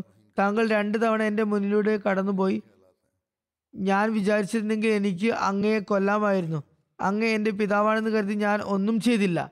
ഇത് കേട്ട് ഹജരത്ത് അബൂബക്കർ റഹ്ലാനു പറഞ്ഞു അന്നേരം ഞാൻ നിന്നെ കണ്ടിരുന്നില്ല. കണ്ടിരുന്നെങ്കിൽ ദൈവശത്രുവായി യുദ്ധഭൂമിയിൽ വന്ന നിന്നെ ഞാൻ തീർച്ചയായും വധിച്ചേനെ. ഹജത് അബൂബക്കർ അള്ളാഹു അനുവിന്റെ ഉന്നത സ്വഭാവ ഗുണത്തെക്കുറിച്ച് ഹജത് മസീമോദ് അലി സ്വലാത്തു വസ്ലാം പറയുന്നു സൗഭാഗ്യത്തിന്റെ വെളിച്ചം നേരെ നേരത്തെ നിറഞ്ഞു തുളുമ്പിയിരുന്ന ഒരു വ്യക്തിയായിരുന്ന ഹജരത്ത് അബൂബക്കർ ജന്മസിദ്ധമായി ഉണ്ടായിരുന്നു. അതായത് അദ്ദേഹത്തിൽ ജ്വലിച്ചു നിൽക്കാനുള്ള കഴിവുണ്ടായിരുന്നു പ്രകാശം വിതരണം ചെയ്യാനുള്ള കഴിവുണ്ടായിരുന്നു. അതുകൊണ്ട് തിരുനബി സല്ലാഹു അലൈഹി സ്വലമിയുടെ പാവന പാഠങ്ങൾ അദ്ദേഹത്തെ പൊടുന്നനെ ആകർഷിക്കുകയും അദ്ദേഹത്തെ പ്രദീപ്തമാക്കുകയും ചെയ്തു. അദ്ദേഹം തിരുനബി സല്ലാ അലൈഹി സ്വലമിയുടെ ഒരു തർക്കവും നടത്തിയില്ല ഒരു അടയാളമോ ദൃഷ്ടാന്തമോ ആവശ്യപ്പെട്ടില്ല. കേട്ട ഉടനെ ചോദിച്ചത് ഇത്ര മാത്രമാണ്. താങ്കൾ നുബൂത്ത് വാദിക്കുന്നുണ്ടോ? തിരുനബി സല്ലാ അലൈഹി സ്വലം അതേ എന്ന് പറഞ്ഞപ്പോൾ അദ്ദേഹം പറഞ്ഞു താങ്കൾ സാക്ഷിയായിരിക്കുക ഏറ്റവും ആദ്യം ഞാൻ വിശ്വാസം കൈക്കൊള്ളുന്നു താങ്കളിൽ. ചോദ്യം ചോദിക്കുന്നവർക്ക് വിരളമായിട്ടേ സന്മാർഗം ലഭിക്കുകയുള്ളൂ എന്നതാണ് അനുഭവ സത്യം. എന്നാൽ സൽഭാവനയോടും സഹനത്തോടും കൂടി പ്രവർത്തിക്കുന്നവർക്ക് പൂർണമായും ഹിദായത്ത് അഥവാ നേർമാർഗം ലഭിക്കുന്നതാണ്. ഹജരത്ത് അബൂബക്കറിലും അബൂജഹലിലും ഈ രണ്ട് കാര്യങ്ങൾക്ക് നമുക്ക് മാതൃക ലഭിക്കും. ഹജത് അബൂബക്കർ തർക്കിക്കാതെ അടയാളം ചോദിക്കാതിരുന്നപ്പോൾ അടയാളം ചോദിച്ചവർക്ക് കിട്ടാത്തത് അദ്ദേഹത്തിന് സ്വയം ലഭിച്ചു. അദ്ദേഹം അടയാളങ്ങളുടെ മേൽ അടയാളങ്ങൾ ദർശിക്കും സ്വയം മഹത്തായ ഒരു ദൃഷ്ടാന്തമായി തീരുകയും ചെയ്തു. അബൂജഹൽ ആകട്ടെ തർക്കിക്കുകയും എതിർക്കുകയും ചെയ്തു. അയാൾ അജ്ഞതയിൽ നിന്ന് പിന്മാറിയില്ല. അയാൾ അടയാളങ്ങൾക്ക് മേൽ അടയാളങ്ങൾ കണ്ടെങ്കിലും യഥാർത്ഥമായ നിലയിൽ അയാൾക്ക് കാഴ്ച ലഭിച്ചില്ല. ഒടുവിൽ മറ്റുള്ളവർക്ക് അടയാളമായി തീർന്ന് എതിർപ്പിൽ തന്നെ അയാൾ നാശമടഞ്ഞു. ഹജത് മസീമോദ് അലി ഇസ്ലാം വീണ്ടും പറയുന്നു മക്കയിലെ ഒരേ മണ്ണിൽ തന്നെയാണ് ഹജത് അബൂബക്കറും അബൂജഹലും ജനിച്ചത്. വിവിധ ശ്രേണികളിലും വർഗങ്ങളിലും പെട്ട കോടിക്കണക്കിന് മനുഷ്യർ ലോകത്തിന്റെ നാനാഭാഗത്തു നിന്നും ഒരുമിച്ച് കൂടുന്ന മക്ക തന്നെയായിരുന്നു അത്. ആ സ്ഥലത്ത് തന്നെയാണ് ഇവർ രണ്ടുപേരും ജനിച്ചത്. അതിൽ ആദ്യത്തെ വ്യക്തി തന്റെ സൗഭാഗ്യവും സത്യനിഷ്ഠയും കാരണം സന്മാർഗം പ്രാപിച്ച് സിദ്ദീഖുകളുടെ ഔന്നത്യം കരസ്ഥമാക്കി. രണ്ടാമത്തെ ആൾ ദുഷ്ടതയിലും അജ്ഞതയിലും വിദ്വേഷത്തിലും സത്യത്തെ എതിർക്കുന്നതിലും പ്രസിദ്ധി ആർജിച്ചു. ഓർക്കുക ശ്രേഷ്ഠത രണ്ട് വിധത്തിലുണ്ട്. ഒന്ന് റഹ്മാനി ദൈവികം. മറ്റൊന്ന് ഷെയ്ത്താനി സാത്താനികം. ദൈവികമായ ഔന്നത്യം പ്രാപിക്കുന്ന വ്യക്തിക്ക് സ്വർഗലോകത്ത് പ്രസിദ്ധിയും ആദരവും കരുകുന്നതുമാകും ഇതുപോലെ തന്നെ സാത്താനിക ഔന്നത്യം പ്രാപിക്കുന്ന വ്യക്തി സാത്താനിക സന്താനങ്ങളിൽ നിന്ന് പ്രസിദ്ധി ആർജിക്കും. രണ്ടുപേരും ഒരേ സ്ഥലത്ത് തന്നെയായിരുന്നു ജനിച്ചത്. എന്നാണ് ചുരുക്കം. തിരുനബി വസല്ലം ആരോടും ഒരു വിവേചനവും കാണിച്ചില്ല. അള്ളാഹു നൽകിയ കൽപ്പനകൾ അത്രയും തുല്യമായും എല്ലാവരിലേക്കും എത്തിച്ചു. എന്നാൽ ഹതഭാഗ്യരായവർ ഒഴിവാക്കപ്പെട്ടു. അവർ ഹതഭാഗ്യരായി തുടർന്നു. സൗഭാഗ്യം സന്മാർഗം പ്രാപി സൗഭാഗ്യർ സന്മാർഗം പ്രാപിച്ചുകൊണ്ട് പരിപൂർണരായി തീർന്നു. അബൂജവനും കൂട്ടരും നിരവധി അടയാളങ്ങൾ കാണുകയുണ്ടായി. ദിവ്യാനുഗ്രഹങ്ങളും പ്രകാശങ്ങളും ദർശിച്ചു ദർശിച്ചു. അതൊന്നും പക്ഷെ അവർക്ക് യാതൊരു ഗുണവും ചെയ്തില്ല. ഹജത്ത് മസീമദ് അലി ഇസ്ലാം വീണ്ടും പറയുന്നു നോക്കൂ ആദരണീയ മക്കയിൽ തിരുനബി സലാഹു അലൈഹി സ്വലം സമാഗതരായപ്പോൾ അബൂജഹലും ഹജത് അബൂബക്കർ അള്ളാൻഹും മക്കയിൽ തന്നെ ഉണ്ടായിരുന്നു. എന്നാൽ അബൂബക്കറിന്റെ പിറതും സത്യത്തെ സ്വീകരിക്കുന്ന തരത്തിലുള്ളതായിരുന്നു. അദ്ദേഹം പട്ടണത്തിൽ പ്രവേശിക്കുന്നതിന് മുമ്പേ വഴിയിൽ വെച്ച് ഒരു വ്യക്തിയോട് പുതിയ വാർത്ത വല്ലതുമുണ്ടോ എന്ന് ചോദിച്ചപ്പോൾ അയാൾ പറഞ്ഞു തിരുനബി സല്ലാഹു അലൈഹി വസല്ലം നുബുവത്ത് വാദിച്ചിരിക്കുന്നു. ഹജത് അബൂബക്കർ അവിടെ വെച്ച് തന്നെ വിശ്വാസിയായി. അദ്ദേഹം പിന്നീട് എണ്ണമറ്റ ദൃഷ്ടാന്തങ്ങൾ കാണുകയും സ്വയം ഒരു ദൃഷ്ടാന്തമായി തീർക്കുകയും ചെയ്തെങ്കിലും ആ സമയത്ത് അദ്ദേഹം ഒരു ദൃഷ്ടാന്തവും അടയാളവും ആവശ്യപ്പെട്ടില്ല. അബൂജഹലാകട്ടെ ആയിരക്കണക്കിന് അടയാളങ്ങൾ കണ്ടിട്ടും എതിർപ്പിൽ നിന്നും നിഷേധത്തിൽ നിന്നും പിന്മാറാതെ തിരുനബിയെ വ്യാജപ്പെടുത്തിക്കൊണ്ടിരുന്നു. അതിൽ അടങ്ങിയിരിക്കുന്ന രഹസ്യം എന്തായിരിക്കും? രണ്ടുപേരും ജനിച്ചത് ഒരു സ്ഥലത്തായിരുന്നല്ലോ. ഒരാൾ സിദ്ദീഖായി മാറി യുക്തിയുടെ പിതാവ് എന്നറിയപ്പെടുന്ന മറ്റൊരാൾ അജ്ഞതയുടെ പിതാവായി തീരുന്നു. ഇതിൽ അടങ്ങിയിട്ടുള്ള രഹസ്യം അബൂജഹലിന്റെ പ്രകൃതം സത്യത്തോട് സാദൃശ്യം പുലർത്തുന്നത് അല്ലായിരുന്നു എന്നതാണ്. ചുരുക്കത്തിൽ വിശ്വാസ കാര്യങ്ങൾ സാദൃശ്യത്തിൽ അധിഷ്ഠിതവുമാണ്. സാദൃശ്യമുണ്ടാകുന്നതോടെ സ്വയം ഗുരുവായി തീരുകയും സത്യദർശനങ്ങൾ പഠിപ്പിക്കുകയും ചെയ്യുന്നു. സാദൃശ്യരായ ആളുകളുടെ അസ്തിത്വം ഒരു അടയാളമാവുന്നതിനുള്ള കാരണം ഇതുതന്നെയാണ് അത് മസൂമദ് ഇസ്ലാം വീണ്ടും പറയുന്നു എന്റെ നാഥൻ എനിക്ക് ഇപ്രകാരം വെളിപ്പെടുത്തി തന്നിരിക്കുന്നു.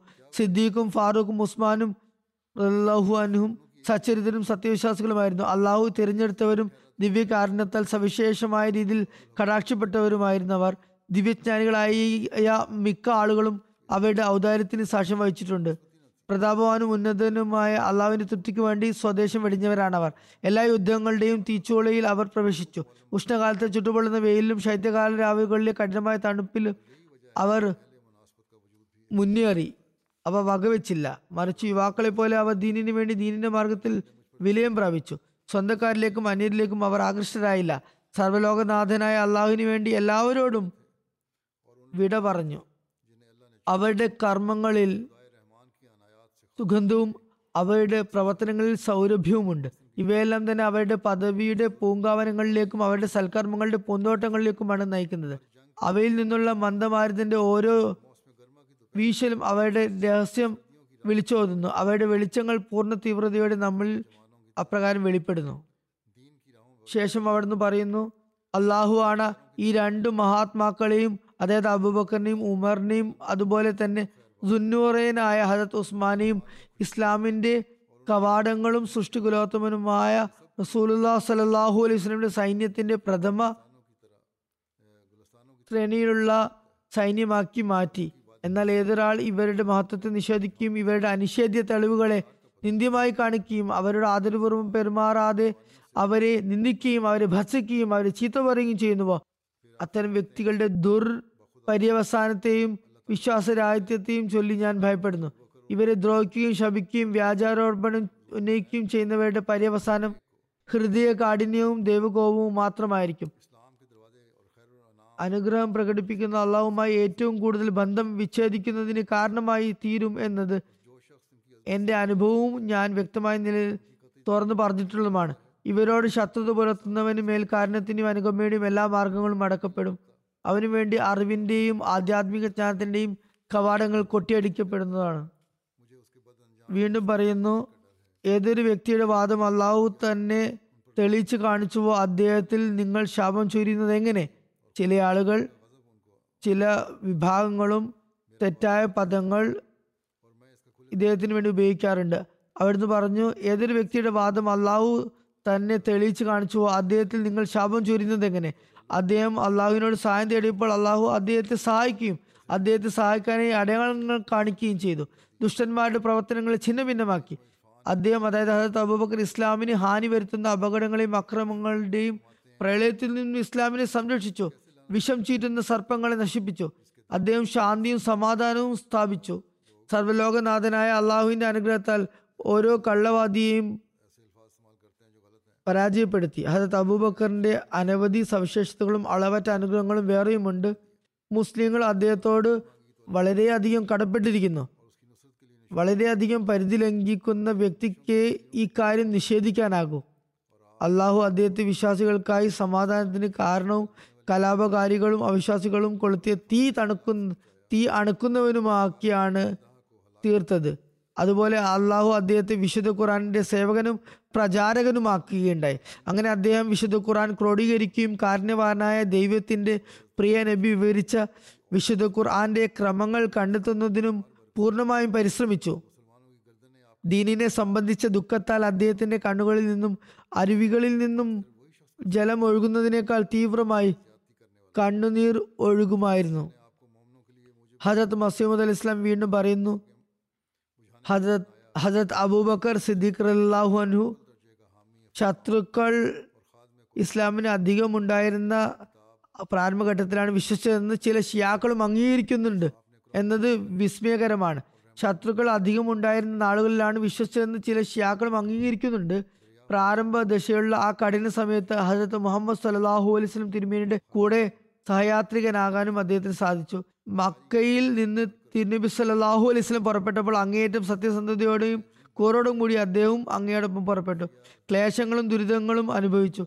സ്വന്തം നാടും സുഹൃത്തുക്കളും ഒറ്റവരും ഉടയവരും എല്ലാം അടങ്ങുന്ന കുടുംബക്കാരെ എല്ലാം ഉപേക്ഷിച്ചുകൊണ്ട് ഔദാരിവനായ അള്ളാഹുവിനെ സ്വീകരിച്ചു. മാത്രമല്ല എല്ലാ യുദ്ധങ്ങളിലും അദ്ദേഹം പങ്കെടുത്തു. അവിശ്വാസികളോട് പൊരുതിയും തിരുനബി സല്ലാഹു അലൈഹി സ്വലമെ സഹായിക്കുകയും ചെയ്തു. തുടർന്ന് അദ്ദേഹം ഖലീഫ ആയപ്പോൾ മുനാഫിക്കുകളുടെ ഒരു സംഘം മുർത്തതായിരുന്നു നിരവധി കള്ളവാദികൾ പ്രവാചകത്വം വാദിച്ചു. രാജ്യത്ത് സമാധാനം പുനഃസ്ഥാപിക്കപ്പെടുകയും കുഴപ്പക്കാർ പരാജയം രുചിക്കുകയും ചെയ്യുവോളം അദ്ദേഹം യുദ്ധം ചെയ്തുകൊണ്ടിരുന്നു. തുടർന്ന് അദ്ദേഹം വഫാത്തായപ്പോൾ പരിശുദ്ധ പ്രവാചകന്റെ ഖബറിന് സമീപം മറവ് ചെയ്യപ്പെടുകയുണ്ടായി. അപ്പോൾ പോലും അള്ളാഹുവിന്റെ പ്രിയ പ്രവാചകൻ തിരുമേനിയെ അദ്ദേഹം വിട്ടുപിരിഞ്ഞില്ല. അതായത് ജീവിതത്തിലും അതുപോലെ തന്നെ മരണശേഷവും അദ്ദേഹം തിരുനബി സല്ലാഹു അലൈഹി സ്വലമെ വേർപിരിയുകയുണ്ടായില്ല. ഏതാനും ദിവസങ്ങളുടെ വേർപാടിന് ശേഷം അവർ പരസ്പരം കാണുകയും സ്നേഹോപഹാരം സമർപ്പിക്കുകയും ചെയ്തു കാണും. വളരെ ആശ്ചര്യകരമായ സംഗതി എന്തെന്നാൽ ആക്ഷേപകരുടെ അഭിപ്രായത്തിൽ അള്ളാഹു നബിയുടെ മക്ബറയെ ഫത്മുൻ നബീനും അവിശ്വാസികളും പിടിച്ചുപറിക്കാരും വഞ്ചകരുമായ രണ്ടു വ്യക്തികൾക്കിടയിൽ പങ്കുവെക്കുകയും തന്റെ പ്രിയപ്പെട്ട നബിയെ അബൂബക്കറിനെയും ഉമറിനെയും സാന്നിധ്യമാകുന്ന സ്വൈര്യക്കേടിൽ നിന്ന് മോചനം നൽകാതിരിക്കുകയും ചെയ്തു. എന്നല്ല ഇഹലോകത്തും പരലോകത്തും അവർ ഇരുപോ ഇരുപേരെയും തിരുമേനിക്ക് ശല്യമുണ്ടാക്കുന്ന പങ്കാളികളാകുകയും ചെയ്തു എന്നാണ് അവർ പറയുന്നത്. നൗസുബില്ല മിൻസാലി ഈ രണ്ട് ദുർവൃത്തരിൽ നിന്ന് തിരുമേനിയെ ഇവർ പറയുന്ന പ്രകാരം ദുർവൃത്തിൽ നിന്നും തിരുമേനി അകറ്റിയില്ല. ഇവർ വിവരിക്കുന്ന സംഗതികളിൽ നിന്നെല്ലാം നമ്മുടെ നാഥൻ എത്രയോ പരിശുദ്ധൻ. അവർ പറയുന്നത് തെറ്റാണ്. ഇവർ പറയുന്നത് പോലെയല്ല കാര്യങ്ങൾ. മറിച്ച് അള്ളാഹു അവർ ഇരുവരെയും അതായത് ഹരത് അബൂബക്കറിനെയും ഹരത് ഉമറിനെയും ആ രണ്ട് സത്യാത്മാക്കളുടെ നേതാവായ തിരുനബി സല്ലാ വസ്ലം തിരുമേനിയുമായി ബന്ധിപ്പിച്ചിരിക്കുകയാണ്. ഉൾക്കാഴ്ച ഉള്ളവർക്ക് തീർച്ചയായും ഇതിൽ അടയാളങ്ങളുണ്ട്. മുൻവിധിയും വിദ്വേഷവും വെച്ചു പുലർത്തുന്ന ഷിയാക്കളെ സംബന്ധിച്ച മസീമദ് ഇസ്ലാം വീണ്ടും പറയുന്നു എതിരാളികളായ നിഷേധികളുടെ സംഘത്തിൽ നിന്ന് പുറത്തു വന്ന് ഇസ്ലാം സ്വീകരിച്ച പുരുഷനായ വ്യക്തി ആരായിരുന്നു എന്ന് മുൻവിധി വെച്ചു പുലർത്തുന്ന ഈ ഷിയാക്കളോട് ചോദിച്ചാൽ അത് ഹസരത് അബൂബക്കറാണെന്ന് പറയാതെ അവർക്ക് നിവൃത്തിയില്ല. ഹസരത് ഖാത്തുമ നബീൻ തിരുമേനി സല്ലാ വസ്ലമിയോടത്ത് ആദ്യം ഹിജ്രത്ത് ചെയ്യുകയും എല്ലാ ബന്ധങ്ങളെയും പിന്തള്ളിക്കൊണ്ട് ഹുദൂർ സല്ലാ അലൈഹി സ്വലം പോയ സ്ഥലത്തേക്ക് പോവുകയും ചെയ്ത വ്യക്തി ആരായിരുന്നു എന്ന് ഇവരോട് ചോദിച്ചാൽ അത് ഹജറത്ത് അബൂബക്കർ ആയിരുന്നു എന്ന് പറയാതെ നിർവാഹമില്ല. ഇനി അപഹരിച്ചു എന്ന വാദത്തിന് വേണ്ടി സമ്മതിച്ചാൽ തന്നെയും ഖലീഫുമാരിൽ ഏറ്റവും ആദ്യത്തെ വ്യക്തി ആരാണെന്ന് ചോദിച്ചാൽ അത് ഹജറത്ത് അബൂബക്കർ ആണ് എന്ന് പറയാതെ അവർക്ക് നിവൃത്തി ഉണ്ടാകുകയില്ല. എല്ലാ രാജ്യങ്ങളിലും പ്രചരിപ്പിക്കുന്നതിനായി വിശുദ്ധ ഖുർആൻ ക്രോഡീകരിച്ചത് ആരാണെന്ന് ചോദിച്ചാൽ അവർ തീർച്ചയായും ഹജറത്ത് അബൂബക്കർ ആണെന്ന് വിളംബരപ്പെടുത്താൻ നിർബന്ധിതരാകും. അതുപോലെ തന്നെ പ്രവാചക ശ്രേഷ്ഠനും പരിശുദ്ധനുമായ തിരുനബി സല്ലല്ലാഹു അലൈഹി വസല്ലമയുടെ സമീപത്തും ചാരത്തും മറവ് ചെയ്യപ്പെട്ടവർ ആരൊക്കെയെന്ന് ചോദിച്ചാലും അത് ഹജറത്ത് അബൂബക്കറും ഉമറുമാണെന്ന് പറയാൻ അവർ നിർബന്ധിതരാകും. എന്നിരിക്കെ എല്ലാ ശ്രേഷ്ഠതയും അവിശ്വാസികൾക്കും മുനാഫിക്കുകൾക്കും നൽകുകയും ഇസ്ലാമിന്റെ ശ്രേഷ്ഠതകളെല്ലാം അനുഗ്രഹങ്ങളെല്ലാം ശത്രുക്കളുടെ കൈകളാൽ വെളിപ്പെടുകയും ചെയ്തു എന്നത് എത്ര അത്ഭുതാവഹമാണ്. ഇസ്ലാമിന് വേണ്ടി മുൻനിരയിൽ നിന്ന് വ്യക്തി അവിശ്വാസിയും ശക്തനുമായി തീരുമെന്നും. തിരുനബി സല്ലല്ലാഹു അലൈഹി സ്വലമിയോടൊത്ത് ഏറ്റവും ആദ്യം ഹിജ്രത്ത് ചെയ്ത വ്യക്തി അവിശ്വാസിയും മുർത്തതുമായിരുന്നു എന്ന് ഒരു വിശ്വസിക്ക് വിശ്വാസിക്ക് ചിന്തിക്കാനാകുമോ? അങ്ങനെ വരുമ്പോൾ എല്ലാ ശ്രേഷ്ഠതയും അവിശ്വാസികൾക്കായിരിക്കും ലഭിക്കുക. ഏതുവരെ എന്നാൽ സൃഷ്ടികുലോത്തമന്റെ കബറിന്റെ സാമീപ്യം മൂലം അവർക്കാണ് ലഭിക്കേണ്ടത്. വീണ്ടും ഹജരത്ത് മസീമോദ് അലൈഹി സ്വലാത്തു വസ്സലാം പറയുന്നു ഹജരത് അബൂബക്കർ റഹ്ലാൻഹു ഹജരത് ഉമർ ഫാറൂഖ് റഹ്ലാഹു അൻഹു ഇവർ രണ്ടുപേരും സഹാബി വര്യന്മാരായിരുന്നു എന്നതാണ് സത്യം. കടമകൾ നിർവഹിക്കുന്നതിൽ ഇവർ രണ്ടുപേരും ഒരിക്കലും അശ്രദ്ധയും അലംഭാവവും കാണിച്ചിട്ടില്ല. അവർ തക്വയെ തങ്ങളുടെ മാർഗവും നീതി നിർവഹണത്തെ തങ്ങളുടെ ലക്ഷ്യവുമാക്കി. അവർ കാര്യങ്ങളെ അഗാധമായി പരിശോധിക്കുകയും രഹസ്യങ്ങളുടെ ആഴങ്ങളിലേക്ക് ചെന്നെത്തുകയും ചെയ്തിരുന്നു. ലൗകികതയോടുള്ള ആഗ്രഹം ഒരിക്കലും അവരുടെ ലക്ഷ്യമായിരുന്നില്ല. അവർ തങ്ങളുടെ ആത്മാക്കളെ അള്ളാഹുവിനോടുള്ള അനുസരണത്തിൽ നിലനിർത്തി. അനുഗ്രാധിക്യത്തിലും തിരുനബി സല്ലാഹു അലൈഹി സ്വലമിയുടെ ദീനിനെ സഹായിക്കുന്നതിനും ഷെയ്ഖേനെ പോലെ ഹജത് അബൂബക്കർ ഹജത് ഉമർ എന്നീ മഹാത്മാക്കളെ പോലെ ഞാൻ ആരെയും കണ്ടിട്ടില്ല. ഇവർ രണ്ടുപേരും സൂര്യനായ തിരുനബി സല്ലല്ലാഹു വസ്ലമിയുടെ അനുസരണത്തിൽ ചന്ദ്രനേക്കാൾ ദീപ്തിയാകുന്നവരായി തീർന്നു. അവർ തിരുനബി സല്ലാഹു അലൈഹി സ്വലമിയോടുള്ള സ്നേഹത്തിൽ വിലയം പ്രാപിച്ചവരായിരുന്നു. സത്യം സ്വായത്തമാക്കുന്നതിനായി ഓരോ ദുരിതവും മധുരമായി അവർ കരുതി. അതുല്യനായ ആ നബിക്ക് വേണ്ടി ഓരോ അപമാനവും അവർ തൃപ്തിയോടും സ്നേഹത്തോടും കൂടി സ്വീകരിച്ചു. അവിശ്വാസികളുടെയും നിഷേധികളുടെയും സൈന്യത്തെ നേരിടേണ്ടി വന്നപ്പോൾ സിംഹങ്ങളെ പോലെ അവർ നേരിടാൻ തുടങ്ങി. ഏതുവരെ എന്നാൽ ഇസ്ലാം വിജയം പ്രാപിക്കുകയും ശത്രു സൈന്യങ്ങൾ പരാജിതരാകി ഭവിക്കുകയും ചെയ്തു. ഷിർക്ക് ഇല്ലാതായി ഇല്ലാതായി തീർന്നു അതിനെ നിർമാർജനം ചെയ്തു. സമുദായത്തിന്റെയും മതത്തിന്റെയും സൂര്യൻ തിളങ്ങാൻ തുടങ്ങി വെട്ടിത്തിളങ്ങാൻ തുടങ്ങി. അങ്ങനെ സ്വീകാര്യമായ സേവനങ്ങൾ ചെയ്തുകൊണ്ട് മുസ്ലിങ്ങൾക്ക് അളവറ്റ ഔദാര്യങ്ങൾ ചൊരിഞ്ഞുകൊണ്ട് അവർ രണ്ടുപേരുടെയും പര്യവസാനം പ്രവാചക ശ്രേഷ്ഠന്റെ ചാരത്ത് വന്ന് പരിസമാപ്തി കൊണ്ടു. വീണ്ടും അദ്ദേഹം പറയുന്നു അള്ളാഹു അക്ബർ അള്ളാഹു ഏറ്റവും വലിയവൻ. അവർ ഇരുവരും അതായത് അബുബക്കറിന്റെയും ഉമറിന്റെയും സത്യസന്ധതയും ആത്മാർത്ഥതയും എത്രത്തോളം ഉന്നതമാണ്. രണ്ടുപേരും മറവ് ചെയ്യപ്പെട്ട സ്ഥലം ഏറെ അനുഗ്രഹീതമാണ്. എത്രയോത്തോളം എന്ന് വെച്ചാൽ മൂസാ നബിയും ഈസാ നബിയും ജീവിച്ചിരുന്നെങ്കിൽ അവർക്ക് അവരിൽ അസൂയ ജനിക്കുകയും അവിടെ തങ്ങളും മറവ് ചെയ്യപ്പെടപ്പെട്ടിരുന്നെങ്കിൽ എത്ര നന്നായേനെ എന്ന് ആശിക്കുകയും ചെയ്തു പോകുമായിരുന്നു. എന്നാൽ കേവലം ആഗ്രഹം കൊണ്ട് കരസ്ഥമാക്കുന്ന സ്ഥാനമല്ല ഇത്. അഭിലാഷം കൊണ്ടും അത് നൽകപ്പെടുന്നതല്ല. മറിച്ച് ദൈവസന്നിധിയിൽ നിന്നുള്ള ശാശ്വതമായ കാരുണ്യത്തിന്റെ ഫലമായാണ് ഇത് ലഭിക്കുന്നത്. ഇനിയും ഇൻഷാല്ല ഏതാനും ഏതാനും ഉദ്ധരണികൾ ബാക്കിയുണ്ട്. പിന്നീട് അവ അവതരിപ്പിക്കുന്നതായിരിക്കും.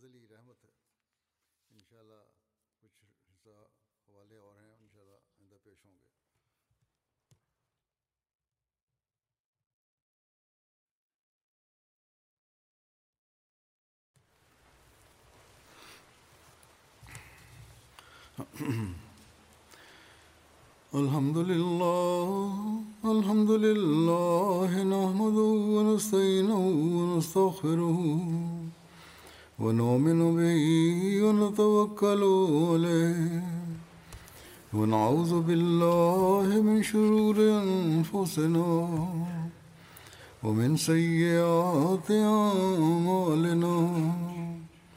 من يهده الله فلا مضل له ومن يضلل فلا هادي له. ونشهد أن لا إله إلا الله ونشهد أن محمدا عبده ورسوله. عباد الله رحمكم الله. إن الله يأمر بالعدل واللسان وإيتاء ذي القربى وينهى عن الفحشاء والمنكر والبغي يعظكم لعلكم تذكرون.